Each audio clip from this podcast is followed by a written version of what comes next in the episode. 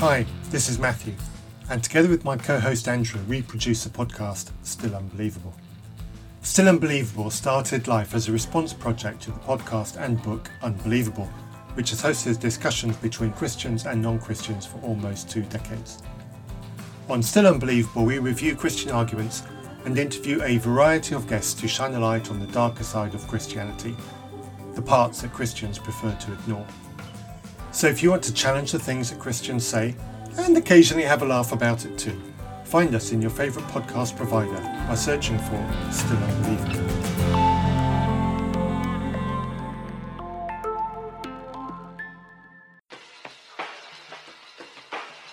Is it time for a mind shift? If you don't know what that means, then join your host, Dr. Clint Haycock, a former evangelical Christian pastor and Bible college teacher of over 20 years, along the journey of deconstruction and reconstruction of faith, life, religion, and spirituality.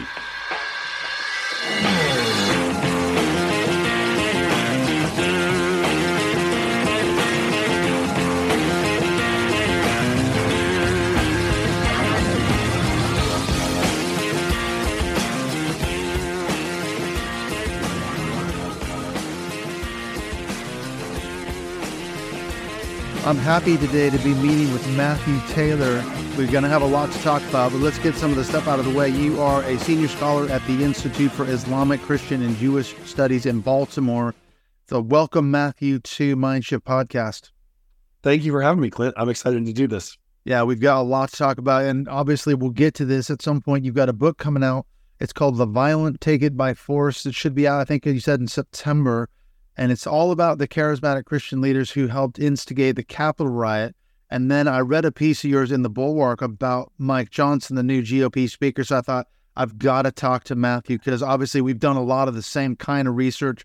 What led you to all this stuff in the first place? I mean, you're talking about all this dominion theology, Christian right, New Apostolic Reformation, Seven Mountains Mandate.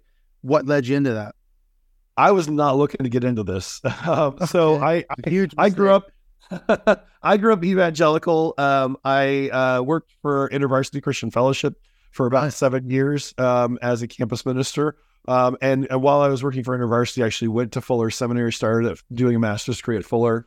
Um, and then um, I just I, I, realized over time that I was no longer evangelical theologically, mm-hmm. Um, and also I was fascinated with Islam and uh, didn't really want to convert Muslims so much as converse with them. And so wound up doing a PhD in religious studies focused on modern religious movements and especially on Christianity and Islam. Um, and my, so my first book is is about uh, the Salafi movement uh, within Sunni Islam in America post 9/11. Um, and I I literally sent the manuscript of that book off the morning of January 6, 2021 to the publisher for review. And so I was I I I, I was just kind of in a little bit of a research lull and then mm-hmm. the Capitol riot happens, and I had I had caught some of the inklings of some of this stuff leading up mm-hmm. to the Capitol riot, and I just I was because I had a little space to start researching. I just really started trying to dig in who were the leaders, what were the ideas, what were the theologies mm-hmm. that drove this action, and that's that's what led me to the New Apostolic Reformation. Yeah. So what did you what did you find out? Because I mean, what I saw, we mentioned before we hit record. I mean, when I saw the Capitol rise, I mean, I'm over here in the UK, but I I could obviously spot the news and I I was struck by the Christian nationalism piece, the Dominion theology piece, the militia groups, the whole Trump thing, the QAnon stuff. All of it kind of came together at the January 6th riots. What what was your sort of take on the whole thing? I think what initially interested me was the dynamic of these charismatic and especially non-denominational, what we would call independent charismatic prophets, and the role that they played in really driving the 2020 mm-hmm. election. Um, you had in the 2016 election, there were a handful of these uh, NAR and um, independent charismatic prophets who prophesied that Trump would win in 2016. By the time the 2020 election cycle ra- run, came around, you had 100s mm-hmm. of these prophets. Many of them itinerant prophets, some of them attached to communities. Um, most of them are like on YouTube and social media posting these prophecies. But it was it was it was a united chorus of prophets all saying that Donald Trump was going to win in 2020. Hmm. And this became the spirituality that drove January 6th for many, many, many of the Christians who showed up that day is they believed these prophecies. They believed that God wanted Donald Trump to win. And then, but again, if you're if you're familiar with this kind of independent charismatic world, prophecy is not predicting the future. Prophecy is making known the will of God so that then Christians can enact that will mm. through spiritual warfare, through prayer, intercession, through activism. And so a lot of the, the folks who mobilized for January 6th, a lot of the leaders, many of them connected to the NAR, some in kind of adjoining movements, but the idea was God wanted and still wants Donald Trump to, to be president, but we, through spiritual warfare, need to enact the will of God. And this is what the hmm. Jericho marches were about. This is what all the shofar blowing was about. Uh, this is what about a lot of January 6th was about. And there were many people worshiping around the Capitol, groups of Christians singing songs, worship songs, people doing kind of strategic level spiritual warfare, which is very much a, a concept that emerges out of the New Apostolic Reformation. And I, I, what I wound up finding is Peter Wagner had, uh, who was Peter Wagner was the one who really was kind of uh, the instigator of mm-hmm. the Apostolic Reformation, and he had this very close knit circle called the Eagles Vision Apostolic Team of 25 apostles and prophets of the New Apostolic Reformation. This was the core of the core of the New Apostolic Reformation. It was Wagner's personal mentoring group. Out of that group of 25, five of them show up on January 6th in Washington, D.C., around the Capitol. And those same five were immensely influential in instigating and mobilizing Christians to be there that day. And so in my book, I talk about them as the, the principal theological architects of the Capitol riot. Mm. You mentioned that maybe we should go back and do some of the backstory because you talked about you went to Fuller Seminary, and that's where Dr. C. Peter Wagner was kind of got his start in a way, wasn't it? As far as I understand, he was a missionary before, and then he became a professor, professor of church growth and other things. So, what can you tell us about C. Peter Wagner and what's his connection to the start of the New Apostolic Reformation? Yeah, Wagner is a fascinating character. Um, mm-hmm. Was uh, very much a mainstream evangelical in the way that he came up and was raised. Um, and yes, he was a missionary in Bolivia for about 15 years.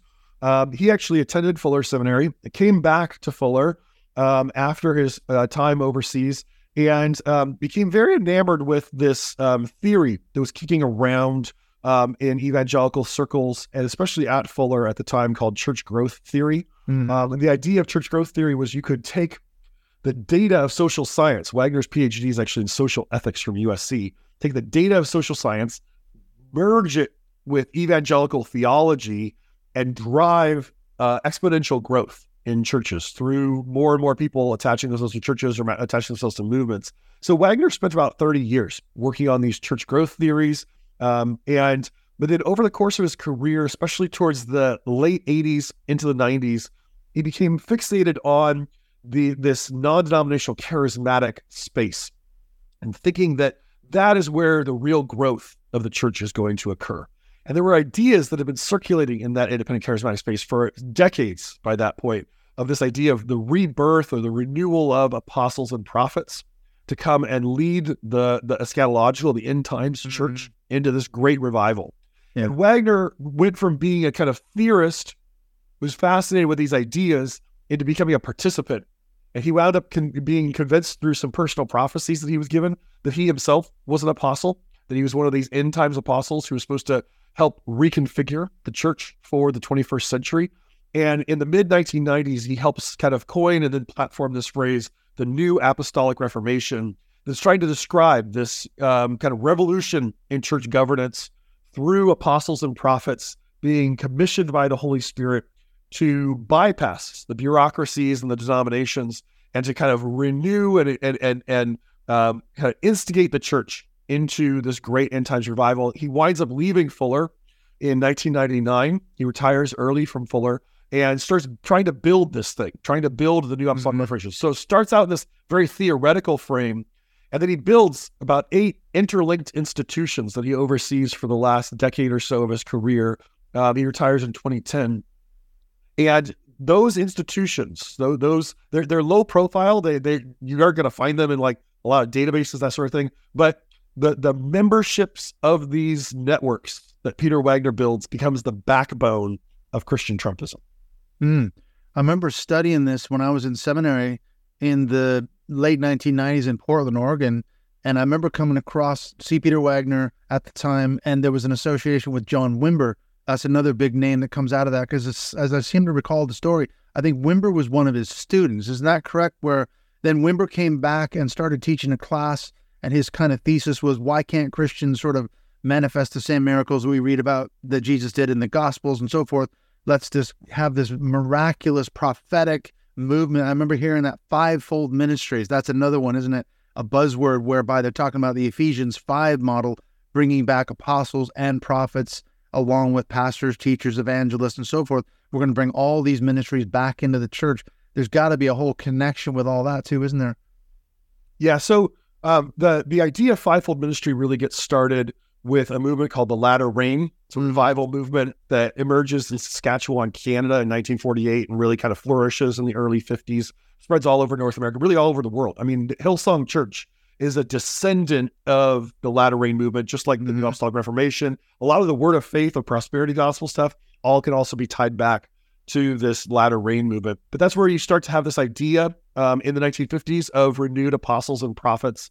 Um, and those ideas just kind of percolated in that non denominational kind of amorphous space for a number of decades before Peter Wagner and some of these other folks picked them up in the 90s. Yeah, John Wimber was was a very important figure in Peter Wagner's life. Um, so Wimber started as a doctoral student under Wagner. Um, and because Wagner was, this was in the 1970s, because Wagner was fixated with these church growth ideas, he saw in Wimber, he calls him a bona fide practitioner mm. church growth. He thought that because w- anything that John Wimber touched, just suddenly people wanted to be a part of it. Yeah, yeah, real deal. Yeah, he was, and and he so um, Wimber worked with Wagner for a while teaching these church growth ideas, and then he left to go lead the Vineyard, the Vineyard movement. Mm-hmm. He was uh, his church was the Anaheim Vineyard, was the flagship church of the Vineyard movement. Um, and then um, they they Wagner invites Wimber to help teach a course at Fuller called um, Signs, Wonders, and Church Growth. Very controversial. That's um, this was started in 1982. And the idea of the course was you could have um, it, it, was I mean even though Wagner was the professor of record, Wimber did all the teaching, and and um, Wimber would lecture about signs and wonders as as a vehicle for evangelism, as a vehicle for church growth, and then at the last the last hour of the course was just uh, what they called the clinic, where uh, Wimber would invite students from the audience to come and and talk about their ailments, talk about their emotional health, mm-hmm. and then he would pray over them or try to perform healings on them, try to perform exorcisms on them. And this uh, the Fuller faculty wound up intervening and canceling this course after a few years because it was so popular. Yeah. There were hundreds of students trying to audit the course. Mm. And because it was out of control and it was it was ruining Fuller's reputation as a mainstream evangelical organization. Yeah, way so, too out there. Yeah, it was. But it, this was this was Peter Wagner. I mean, he was a real mm-hmm. renegade. He liked pushing the envelope. He wanted to um, bring these ideas that were from the very much from the fringes of evangelicalism in the late 20th century. He wanted those fringe ideas to become integral to evangelicalism, and a lot of those fringe ideas were coming out of this charismatic space. Mm-hmm. And I know that trajectory, like you just described, still goes on today. Because when we first moved to the UK about 18 so, or so years ago, we were a part of a charismatic church up in the northwest of England, up near Liverpool in that area. And we ran into a couple at our church, and they had just come back from Rick Joyner's so called prophetic school in the States. I think it was in South or North Carolina.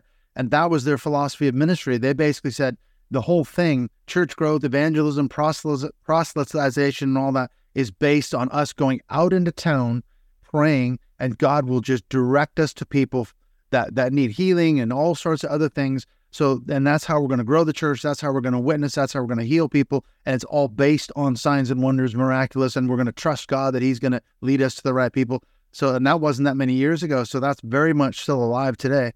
Yeah. And then, and yeah, so there's been a lot of um, kind of permutations and styles of adapting yeah. these ideas. But a, the, the, the real driving core of it is the New Apostolic Reformation, these networks that Wagner built. Mm-hmm. But now you got to bolt on the Dominion theology piece because I know I think Peter Wagner wrote a book, something I think it's just called Dominion or something to that effect. I've read some, Dominion exclamation point. Oh yes, Dominion. Yeah. now he's tagging on this seven mountains mandate. So I'm not sure he originated that because as far as I've understood, it's the credit is taken by uh, Peter Cunning or uh, Cunningham and Loren Cunningham, yeah, yeah, Loren Cunningham and uh, Bill Bright from Campus Crusade, they claim that it was this miraculous thing that you know, God revealed to both of them independently and all the rest of it. But you can trace the the ideas back, I think, further. But doesn't he sort of bolt that on to this sort of philosophy of ministry? Yeah. So in um, the year 2000, so Wagner leaves Fuller in 1999 and starts building these institutions. He creates Wagner Leadership Institute, creates the Na- International Coalition of Apostles, um, creates this Eagles Vision Apostolic team that's his kind of mentoring group. Um, and around that same time, there's a charismatic pastor named Lance Wallnau mm-hmm. who meets Loren Cunningham. Loren Cunningham was kind of a, a, a, an old lion of the charismatic movement by that point. Um, was the founder of Youth with a Mission, which everyone calls YWAM. And Cunningham claims that in 1975, he and Bill Bright were going to have dinner. And the night before they had dinner, they both had the same dream where God revealed to them these seven spheres of influence in society.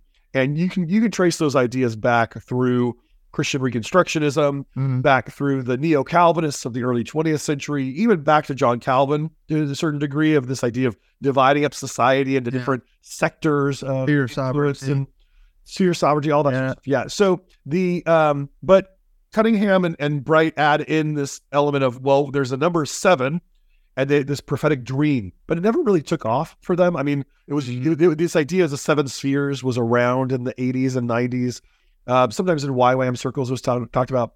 But then Lance Wallnau, this kind of washed out charismatic pastor from Rhode Island, meets Cunningham in the year 2000, and he actually takes this idea that he hears from Cunningham about the seven spheres, blends it with a near death experience that he had just heard about from uh, a, uh, it was basically third hand he'd heard the story. They could never actually track down the real story. But the, the, in the, this near death experience, the man had a vision of seven mountains rising out of the ocean. And God speaks to him and says, Those are the seven kingdoms of this world. So Wallnau takes this near death experience that he's hearing about third hand, takes this prophetic dream he's hearing about second hand from Loren Cunningham, and merges them together into the seven mountain concept. and this changes things though, because if, if, if, you're talking about influencing a sphere of influence, yeah. well, that how do you do that, right? Well, you kind of be present in the sphere. It's, it's kind of non-directional, right? But a mountain has a top.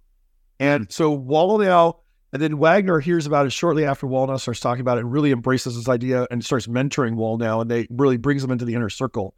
Um, but they they talk about this as conquering the seven mountains right? It's a top-down conception of how you transform society. And and the seven mountains are religion, education, family, but also commerce, mm-hmm. right? And business, arts and entertainment, yeah. business, right? And, and media. So, yeah. Exactly. So the idea is that you that Christians not only need to go and be present, be salt and light in the world, be be influencing society, but Christians need to take positions of power in every arena of society and and either have their influence flow down from the this kind of top down kind of vanguard move to take over society. Mm-hmm. And so right around uh, 2007, this idea really starts rolling out through all these NAR networks. Um, and and this and then Wagner writes his um, maybe most controversial book, Dominion! Exclamation point. It comes out in January of 2008, um, and this dovetails with the 2008 presidential election because Sarah Palin actually grew up in some of these NAR churches, had a number mm-hmm. of NAR leaders pray and prophesy over her before she ever became famous, before she ever, I mean, she, but even before she became governor of Alaska. And so when, when John McCain chooses Sarah Palin as his running mate, these NAR folks are like, our person yeah. is in line. It's the one to become the most, second most powerful leader in the yeah. country. This is God. God. Yeah. Yeah. And, and all the seven mountain stuff really kind of took off there it's a great strategy for mobilization, isn't it? When you step back and look at it objectively, because one thing I've understood about it, this is where you got to plug in that role of the apostle, isn't it? Because if you said, okay, in my community, if, if you're talking to the average Joe Christian on the pew sort of thing in, in your typical church or charismatic evangelical church, you don't have to run for president. You're, you're not going to. The key thing is, though, you've got to take dominion over your local mountain, as it were. So you want to run for your school board, you want to do these things. But sitting atop the mountain currently, there's some sort of demonic entity. That's where you need an apostle to sort of break down the gates, and there's all the spiritual warfare component to it. You can't just do it on your own. You need uh, an apostle in that sense, don't you? That's part of the package of the dominion theology, the seven mountains thing. Yeah, and, and Wagner had a very open conception of what an apostle is. And this was even controversial within his circles because he would say there are apostles who are not working in the church. You'd call them marketplace apostles. He sometimes called them Microsoft apostles. Hmm. The idea was that apostles, um, that in every one of these sectors of society, in every one of the mountains, you could have apostles who would conquer that mountain. So Wagner developed a lot of relationships with business people, with politicians, and and and this belief that those people are are ordained by God to conquer their mountain for the kingdom of God.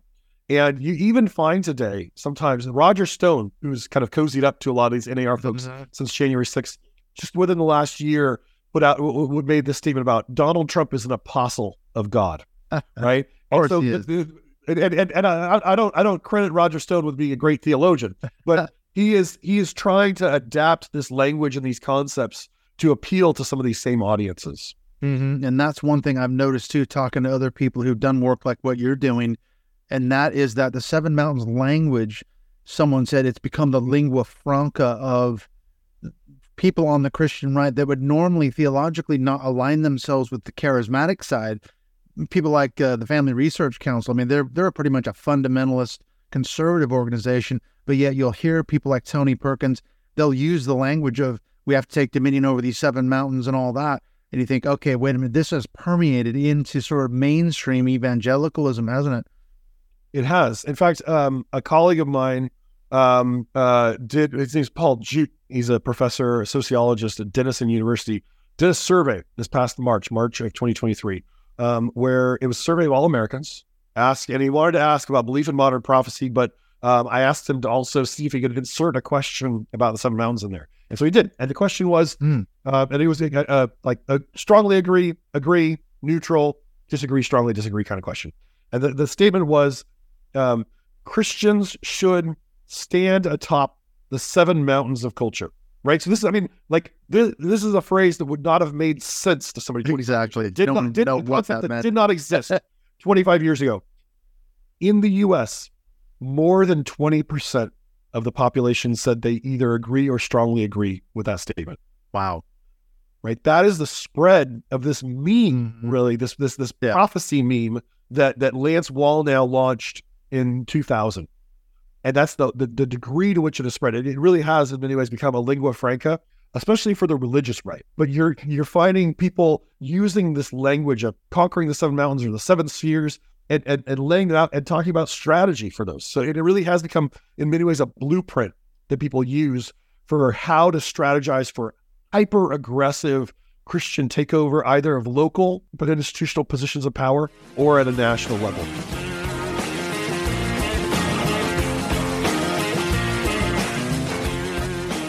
When we come back in the second half of this conversation with Matthew Taylor, I want to ask him about Christian Reconstructionism, R.J. Rushdoony, that was really the start of this so called dominion theology. He was probably the first sort of theologian to articulate and use those terms. And I want to find out his take on how does that relate to all this new apostolic reformation, seven mountain stuff? How does that tie in? Then we're going to get into Mike Johnson, the new GOP Speaker of the House, his connections to the NAR, and some of the concerns that Matthew has going forward, especially up into the 2024 presidential election of perhaps Donald Trump being the next president again. So, what's going to happen there? But I wanted to let you know what's coming up here in the next few episodes on the show. Got some great stuff in the pipeline. After this episode with Matthew Taylor, I'm bringing you one with Jonathan Davis. I mentioned him on the last one. We actually met in a Facebook group, one of these ones where you're looking for guests and speakers on podcasts, and we have a lot in common. Turns out he's an ex pastor, ex seminary professor, just like me. We had a great conversation. Then we get into the Christian right. Then we're going to be talking with Ren Story, again, another ex evangelical. She has just an amazing backstory coming out of, again, evangelicalism, fundamentalism. And then I've got Sarah McCammon. She's got a book coming out in March, I think it is, called The Ex Evangelicals. And we talked about, again, her backstory growing up in fundamentalism. This is starting to sound familiar, isn't it? But her book, it not only tells her story, but she also kind of tracks the story of five other ex evangelicals that have come out of the faith. And there's always a different trajectory. So it's not a one size fits all by any stretch of the imagination. And of course, as with all these guests, I've had a tremendous amount of resonance coming out of the faith as I have done as well. So, as I mentioned, there's a really good episode waiting to drop in the pipeline in the next few weeks and in the next few months. We've got some other guests lined up as well. I just wanted to mention if you wanted to support the show on Patreon, you have access to our closed Mindshift Zoom calls. And as this episode drops, we will just have completed our February Mindshift Zoom call with returning guest Joshua Stewart. Uh, that will be on the 18th of February. But then next month, we're actually going to have Sarah Hayward. She was just on the show on the last episode speaking about her book, Giving Up God. So we have a good hour booked with Sarah. And then I think in the month of April, we're going to have Jonathan Davis come back. So when that episode drops, you'll get a chance to understand a little bit of his backstory. So if you want to meet up with Sarah and Jonathan, these are benefits that you get for being a part of our Patreon supporter community, as well as getting access to our closed Mindshift podcast Facebook group. One other piece of news I've been talking for a while about the book that I wrote. Originally, it was titled Baptism Third Time's a Charm, but since I've been working with Tim Sledge, he's been helping me sort of edit the book, and we're going to help promote it when it does come out. We decided that that title, although it was good, probably won't have enough resonance on places like Amazon. So we're in the midst of changing the title for that book. I've just rewritten a preface chapter, so there's work still going on. It's not quite ready to be released, but as my girlfriend keeps reminding me, don't release it until it's good and ready and until you're good and ready. So it might come out here in the next few months. I will keep you posted as to the progress of my book, but it's basically written. I'm just working on fine tweaking the, the sort of final details. All right, let's get on back into the second half of this conversation with Matthew Taylor as we discuss taking dominion from the New Apostolic Reformation to Mike Johnson.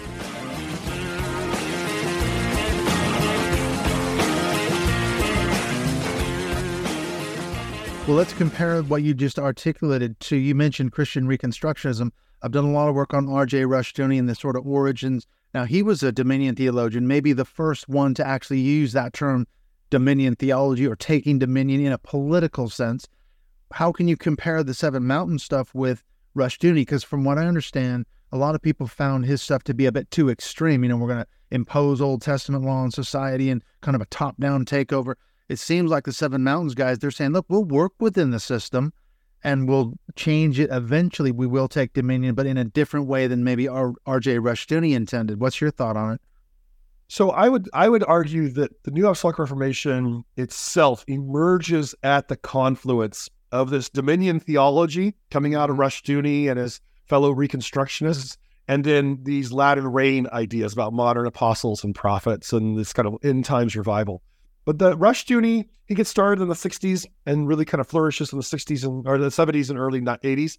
And um, he, he he leads a movement that today would or that we would call Christian Reconstructionism. Um, runs something called the Chalcedon Foundation. Uh, very influential on an intellectual level mm-hmm. in the mm-hmm. rise of the religious right. Um, and a lot of the ideas that come out of the Reconstructionists undergird the rise of the religious right. There, it's it's it's an aggressive form of theology that is that meets the moment of this mood in evangelicalism that says we we're we're on the back foot and we need to take power in society. We need to assert ourselves. Um, but the, the the the full spectrum of Reconstructionist ideas is very very Calvinistic. It's really mm-hmm. deeply rooted in this highly reformed theology. And so the Reconstructionists basically recognize strategically not everybody's going to be on board with everything. And so in the 1980s, they make a very intentional effort to start reaching out into these independent charismatic networks that were very fledgling at the time because they saw that the, the charismatics were also interested in some of these same ideas. And, and one of the reconstructionists even said, we can be the light and the charismatics can be the heat.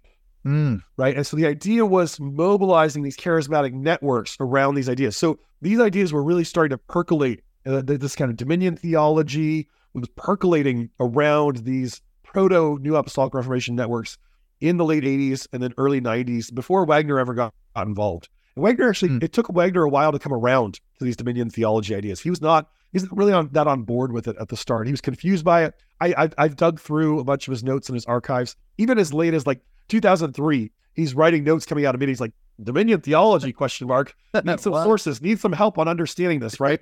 But then Wallnau was the gateway because mm. Wallnau brings the Seven Mountains idea in, and for Wagner, that's practical, right? That we that we can enact, that we can work with, And so using Wallnau Seven Mountains is where is how Wagner kind of came around to these Dominion ideas and it integrated them into the heart of the NAR. Very controversial, even in the NAR. A lot of a number of mm-hmm. people left in these NAR networks as Wagner started pushing these Dominion ideas because they were like, well, I'm on board for reforming the church, but I didn't sign up for conquering the world. Mm. But the inner core of the NAR really sticks with Wagner, embraces Seven Mountains, embraces Dominion theology, embraces this understanding of American politics that they need to have a Holy Spirit empowered takeover of American politics. And they believe that they are the people God has anointed to do it. Mm. I think you're right. There's like key individuals and movements that come along that kind of repackage maybe some of the more extreme elements. Because I'm reminded when you were dis- discussing that, the Coalition on Revival. Have you heard of those guys? Dr. Jake sure, Grimstead. Yeah. He was another one who took a lot of Rushdoony's more extreme ideas and sort of packaged or repackaged them for the evangelical mainstream. Because I came across the Coalition on Revivals. They have like these 17 worldview papers. And the main one, there's a bunch of signatories on it. And as I was reading through the signatories, I was struck by the fact that a lot of them are just mainstream evangelical big names. One of them was the the president of the Bible college that I attended in Portland, Oregon. I'm like, what the heck? What are you signing that for? I didn't think that oh. you were a Dominion theology guy, but he wouldn't have thought that. He's just saying, yeah, this is this sounds really good because he's watered down. Another character is Doug Wilson. I don't know if you come across his stuff, but yep. he's up there in Moscow, Idaho. He calls himself something like a Christian Reconstructionist 2.0. And he says, I've kind of sanded off the more rough, objectionable edges of a guy like Rushdoony and what he's doing in Moscow. In a way, he's trying to take dominion, I think, but he's he's not using that language explicitly, is he? And and and really in, in the US right now, I'd say when you're talking about theological Christian nationalism, because there's there's a lot of Christian nationalism that is is more centered around race, like white Christian nationalism that that is bringing together white supremacy and Christian nationalism. You also have groups like the Proud Boys and the Oath Keepers that I would almost call a form of secular Christian nationalism. They aren't mm-hmm. interested in theology. And, and they, they they're interested in Judeo-Christian civilization, right? And there's a there's a Christian veneer to it, but it's it's it's pretty shallow. The theological forms of Christian nationalism, I would say, is being driven by these two branches of Dominion theology. The one that is still very much Calvinist and is the Doug Wilson kind of style mm. that is very much it's it's kind of the direct descendant of Rushdoony.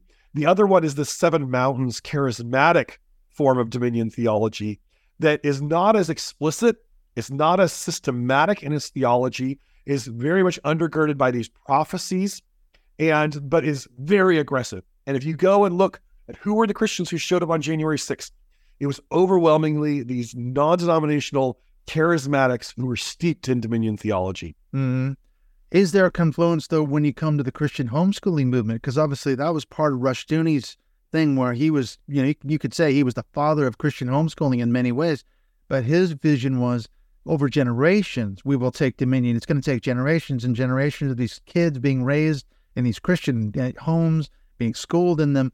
But then you get a guy like Michael Farris. Uh, he's founder of the HSLDA, Homeschool Legal Defense Association, also founds Patrick Henry College right in Virginia. And it's a pipeline for these homeschool kids by which they're going to take dominion politically. They're, they're getting funneled, or they were, in turning in the Trump White House. And, and you know, there, there, it's a pipeline for these homeschool grads.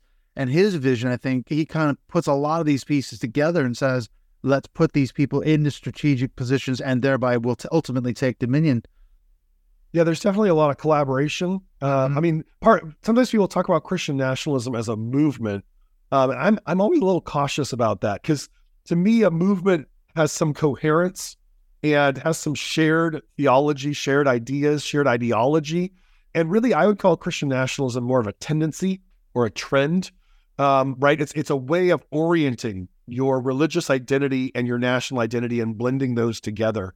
And the um, so you have a lot of different theologies, a lot of different movements that are all feeding into this Christian, this developing Christian nationalist trend. And I mean that that trend goes back to the founding of the United States. These these ideas of the United States as a Christian nation, these debates have been around for a very long time. But um, the aggressive forms of it that we see today, and this aggressive mobilization of Christian nationalist sentiment um, around Trump, is really being driven by these dominion theology ideas, driven by these prophecies, driven by the seven mountains. The, another one that that Wallnau himself is has been very keen in in in propounding is this idea of Donald Trump as a Cyrus. Mm-hmm. Um, and, and, kind of it's, it's talking about a Cyrus anointing, right? And this this idea that Donald Trump, he, he may not be a good Christian, he may not be a, a, a member of the people of God, mm. but he is a, a heathen warrior king who will yep. come in and protect Christianity. Which again, you can you can see how you get there from the Seven Mountains because Wallnau sure. uses this as the Seven Mountains, and he says, "Well, you don't have to be a pastor to conquer the government mountain, right? You need to be a politician. You need to be a brutal politician mm-hmm. who plays by the rules of the government mountain. And as long as Trump is doing that in the favor of conservative Christians and is willing to govern in coalition with conservative Christians, they honestly don't care that much about his own personal mm-hmm. spirituality. That's so true because I remember reading an article in I think it was Charisma magazine. It was one of the last things that C. Peter Wagner wrote before he died, and it was the in the run up to the first Trump election, 2016 election, and he basically said, you know, someone asked him, "Would you vote for Donald Trump, Dr. Peter Wagner?" And his argument was, well, uh, from a Seven Mountains mandate point of view, yes, I would because he's already conquered media because of The Apprentice and his other TV, you know, shows, and he's conquered the business mountain. So he's already conquered two mountains. So if he if he becomes president, that's three. He'll have the political mountain as well. So three out of seven in one character. Yes. So what you just articulated fits right into that sort of worldview, doesn't it? And there's a backstory to that, in fact. And this is in some ways the backstory to how evangelicals came around to Donald Trump. Because if you go mm-hmm. back, Donald Trump in uh, June 2015 announced his candidacy to be as, to run for president, and almost immediately a plurality of evangelical voters is supporting Donald Trump. Now, again, there, in the summer of 2015, there's like 13 candidates. And by the end yeah, of 2015, you have like 17 or 18 candidates in the race. So he's only getting like 20% of the hmm. evangelical vote in July of 2015. But that's more than anyone else is getting. And so Donald Trump, for about 20 years, has had a close relationship with a woman named Paula White. Mm-hmm. So Paula White Cain, because um, she got remarried in, in, in 2015. Um, and that, that she's been his pastor. She came up as a televangelist in these non-denominational charismatic spaces. And so as he's running in 2015, he asked Paula White to be his point of interface with evangelicals and to be his kind of uh, advisor, his religious advisor for the campaign. And so he said he starts telling her, I want to meet with evangelical leaders. But Paula White doesn't know James Dobson. She doesn't know Ralph Reed. No. She knows Lance Wallnau. Right. She knows messianic rabbis she knows televangelists, she knows apostles and prophets because that's the world that she comes from. Mm-hmm. And so they start holding these meetings in Trump Tower, gathering religious leaders, mostly these non denominational charismatic religious leaders, to meet with Trump. And these are the people who are getting in on the ground floor on the Trump campaign. And Lance Wallnau is one of those leaders. And so it's there at meeting with Trump in Trump Tower in the fall of 2015 that he claims that he's he receives this word from God that Donald Trump is a Cyrus he starts using the seven mountains to justify this. And he takes a lot of heat for it. He's one of the first evangelical leaders to endorse Trump. And a lot of evangelicals are very frustrated with this and start pushing back. And so, actually, Peter Wagner, who was dying at the time, goes on Facebook in February of 2016 and does it and, and, and exactly what you just said that then uses the seven mountains and the Cyrus idea to justify supporting Trump. That's that Facebook post later gets posted on Charisma right before the election, but it was in February that Peter Wagner endorsed Trump in the primary, and then all of Wagner's cohort gets on board, and then they become, in many ways, the tip of the spear of Christian Trumpism, both mm. in the hmm. theology and mobilizing Christians to support Donald Trump. Again, using these prophecies, using the Seven Mountains, using Cyrus as these concepts that they're that they're they're vaguely biblical, right? But they're more rooted in these prophecies that and, and that becomes then the the undergirding theology of Christian support for Donald Trump. Yeah, all the pieces come together. Well, now we come to a guy, Mike Johnson. You know, you wrote this article in the Bulwark, which I read with great interest because, again, it, there was a lot of threads that came together for me. Here's a guy, he's a Southern Baptist, but you say he's a polite extremist because he's very well spoken. He's not, he's not ranting, he's not shouting, he's not rabid, he doesn't seem out of control. But then what you do in your piece, you start going, okay, who is he associating with? Who has he been associating with? Some key names, some key figures that come out of the New Apostolic Reformation, some pretty extreme individuals. So, who has Mike Johnson been running around with for the last several years, and why is he such a danger? Would you say? So let me let me give a little backstory here, just to situate the Mike Johnson connection. So, um, in in 2013, one of the major leaders in the NAR, a guy named Dutch Sheets, is um, is given a flag. It's a it's a historical American flag. It comes from the Revolutionary War. It's a white flag with a green pine tree at the center and the phrase "an appeal to heaven" across mm-hmm. the top. Mm-hmm. This flag, that that phrase "an appeal to heaven" comes from a treatise by the philosopher John Locke. And this this flag was commissioned by George Washington to fly over the Massachusetts Navy. And it was it, and they, they use this phrase from John Locke. John Locke was a very much inspiration to the founding fathers. Um, and the idea is um, you make your appeals to unjust human governments, and at some point you make an appeal to heaven if mm. the unjust government doesn't give you what you want. In other words, you go to war and let God right. sort it out. And so Dutch Sheets received this receives this flag. He believes that he receives a prophecy that this flag is the symbol of a prophetic revolution that needs to take place in America. So it becomes this this totem of this prophecy and spiritual warfare driven style of Christian nationalism. And Dutch Sheets writes a book about this, rolls out an entire campaign, and this flag has now flown over a number of state capitals. You have a lot of Christian lawmakers mm-hmm. use the appeal to heaven flag as this coded symbol of it, oh well, it's just this piece of American history, but it also has become this symbol of this prophecy and spiritual warfare style of Christian nationalism. So Dutch Sheets is, is I argue in my book, um, was the most effective Christian mobilizer for January 6th. He did a full spectrum campaign trying to get Christians out for January 6th.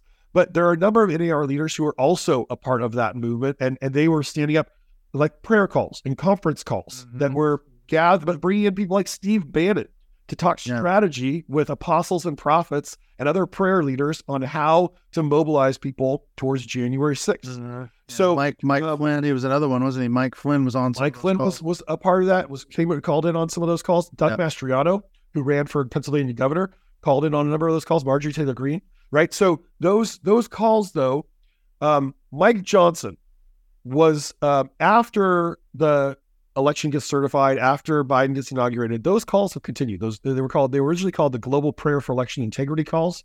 They were organized by some NAR leaders, especially a guy named Jim Garlow, who was um, one of Trump's evangelical advisors, another guy named Mario Bramnick, who was another one of Trump's evangelical advisors, who really put those calls together. Those calls continue. They're called the World Prayer Network calls now. Mike Johnson was basically a, the congressional correspondent mm-hmm. calling in from Congress on these calls for the last couple years sharing updates on what they're doing in Congress, telling people how to pray, talking strategy on these calls. And he has said that Jim Garlow is one of the greatest influences on his life. Mm. Right. And Jim Garlow is a major apostle today in the New Apostolic Reformation. And here's the kicker outside of his congressional office, most Congress people have three flags, three flag poles, usually an American flag, usually a state flag, and then some third flag. Mike Johnson, outside his congressional office, flies an appeal to heaven flag he received from the associate pastor under Jim Garlow. And um, they, if you wa- go and look at the footage, at this imagery, at the the, the the, the photos, the videos of January 6th, these appeal to heaven flags are everywhere mm. on January 6th. It becomes because again, Dutch Sheets is mobilizing people to be there. The NAR is mobilizing people to be there, and this is the symbol of this kind of spiritual warfare campaign. And Mike Johnson flies it outside his office. He's also mm. been very close He's close friends with a, a, an apostle in Shreveport, Louisiana, named Timothy Carskaddon, who's a direct mentee of Dutch Sheets. And um, and actually, um, Mike Johnson hangs out at Timothy Carskaddon's church quite a bit. Has invited Timothy Carskaddon to hang out with him in Washington D.C. before. And and uh, so we, my, my, my colleague Brad Onishi and I actually wrote this up in Rolling Stone in November, saying, "Hey, he's flying this flag. This and, and here's what this flag is a coded symbol yeah. for." And look at all these connections that he has to Dutch Sheets yeah. and these other NAR leaders. It's not it's not like oh he's some random person gave him a flag and he happens not to a coincidence. He, he he is deeply attached to these these people. like two weeks after we published this piece, it's announced that Mike Johnson is going to speak at a gathering of the National Association of Christian Lawmakers, mm-hmm. which is an mm-hmm. organization led by another disciple of Dutch Sheets named Joe Jason Rapert. And the, the NACL is the leading organization that's trying to get Christian lawmakers to fly these appeal to heaven flags wherever they have power. And so, right, this this is a deeply integrated connection. So even yes, yes, he's Southern Baptist, and but you even hear Mike Johnson in his rhetoric mimicking some of these NAR ideas. So right, the NAR is is fixated on this idea of territorial spirits and the principalities and powers and doing yeah. strategic spiritual warfare to displace these territorial spirits and principalities and powers. Mike Johnson has said the real enemies that we have in in Washington are not the Democrats; it's the principalities and powers. So, like yeah. spiritual warfare, in the same way that Seven Mountains, right? It leaks, it leaches into other forms of evangelicalism. You're seeing these blendings of NAR spirituality and NAR prophetic concepts with more what we would have thought as mainstream evangelicalism. Mm-hmm. You're right. These guys, if you actually delve into what they believe and what they teach and say, it's extreme, man. I mean, because the, the connection that I had was around the 2020 election, I started hearing all these, a lot of these NAR prophets, you know, Dutch Sheets was one of them. There was a number of them that all prophesied to a man and woman that Trump was going to win by a landslide, the reelection. And then, of course, it didn't happen, comes January 6th and all that. Then they all, then I watched them try to explain essentially why their prophecy that they said God had told them was going to come to pass, 100% true, didn't happen. And a lot of, I mean, some of the stuff they did was unbelievable. When Dutch Sheets, he went up to Pennsylvania, he went to some river, he's digging up the riverbank, he's putting stuff in there. I mean, it's all these signs and wonders and everything. I mean, these guys are, some of them are seriously far out there. And and and and by the way, so Dutch Sheets does go to Pennsylvania. He goes short, just right, like right after the election. He he goes mm-hmm. makes a trip to Pennsylvania right before the election. Goes again after the election. Leads this big prayer meeting where they're doing spiritual warfare. He's gathering. He has prophets on stage prophesying. Mm-hmm. Here's the backstory of that, though. After this Pennsylvania gathering that gets broadcast on Facebook, Dutch Sheets makes a trip to Washington D.C. and he meets with people from inside the Trump administration. He's very coy. He never says who it was, but he says there were people inside the current administration, and they tell him, "What if you took that same style of event and took it to every one of the contested states?" Mm-hmm. and led a giant prayer meeting, a prophecy meeting in every one of the contested states. And this is what Dutch says. Like the next day, he has gathered 15 to 20 NAR apostles and prophets, and they are going to every one of the swing states. And it's like Georgia. The next day they're in New Mexico, right? The next day they're in Arizona, right? And and and, and this, the logistics are incredible. And they they would ha- hold these prayer meetings in in mega churches, hundreds, maybe thousands of people inside the room, three hour meetings broadcast live on YouTube and Facebook, at least 100,000 people watching every one of these meetings. And the level of violent rhetoric you hear from these prophets, I mean, they are talking mm-hmm. about cutting, spiritually cutting the heads off their enemies. Yeah. They're talking about mobilizing militias for the kingdom of God, right? They are using the most amped up rhetoric. And you see these crowds becoming so livid and so invested in these narratives, hundreds of thousands of people watching this. And then those say that same group Dutch Sheets traveling team mm. ends up in Washington, D.C. on December 29th. And they have a two hour meeting inside the White House with unnamed Trump administration officials where they come out and they say, We were talking strategy and we were talking and, and we were prophesying and making apostolic declarations and talking strategy. And then eight days later is January 6th. Mm. Yeah, I didn't know about those state meetings, but the piece I picked up on, you know, the failed Trump prophecies was that their explanation was well, they jumped on the big lie bandwagon. They, to a person, they basically said, look, we were right. God was right. Trump did, in fact, win the election. However, it was stolen and it was, you know, illegal. It was rigged and all that. So they were able to slide right into the big lie narrative, which, of course, fuels a lot of the January 6th stuff, isn't it? They're pissed off. They're angry. They're like, yeah, this is bullshit. We, we were robbed. We're going to go to the Capitol, storm the Capitol, and make this thing right. So of course that all feeds into the narrative as well, doesn't it? And and part of the NAR conception of prophecy is like Peter Wagner actually embraced this kind of avant-garde theological idea called the openness of God or open theism. Mm-hmm. The idea that God may be all powerful, but God limits God's self so that God doesn't necessarily know and control the future.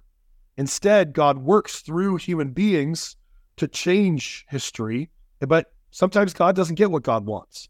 And so in NAR theology, God wanted Donald Trump to be president, but then you Christians need to do spiritual warfare to bring that about. Yeah, exactly. Like this is what these Jericho marches, this is what all of this mobilization around January 6th is about, is about this campaign of spiritual warfare to galvanize Christians to pray, to galvanize Christians to be boots on the ground. This is the phrase, the phrasing that they use, right? The boots on the ground, to do this spiritual warfare, to drive out the demons that are stealing the election from Donald Trump.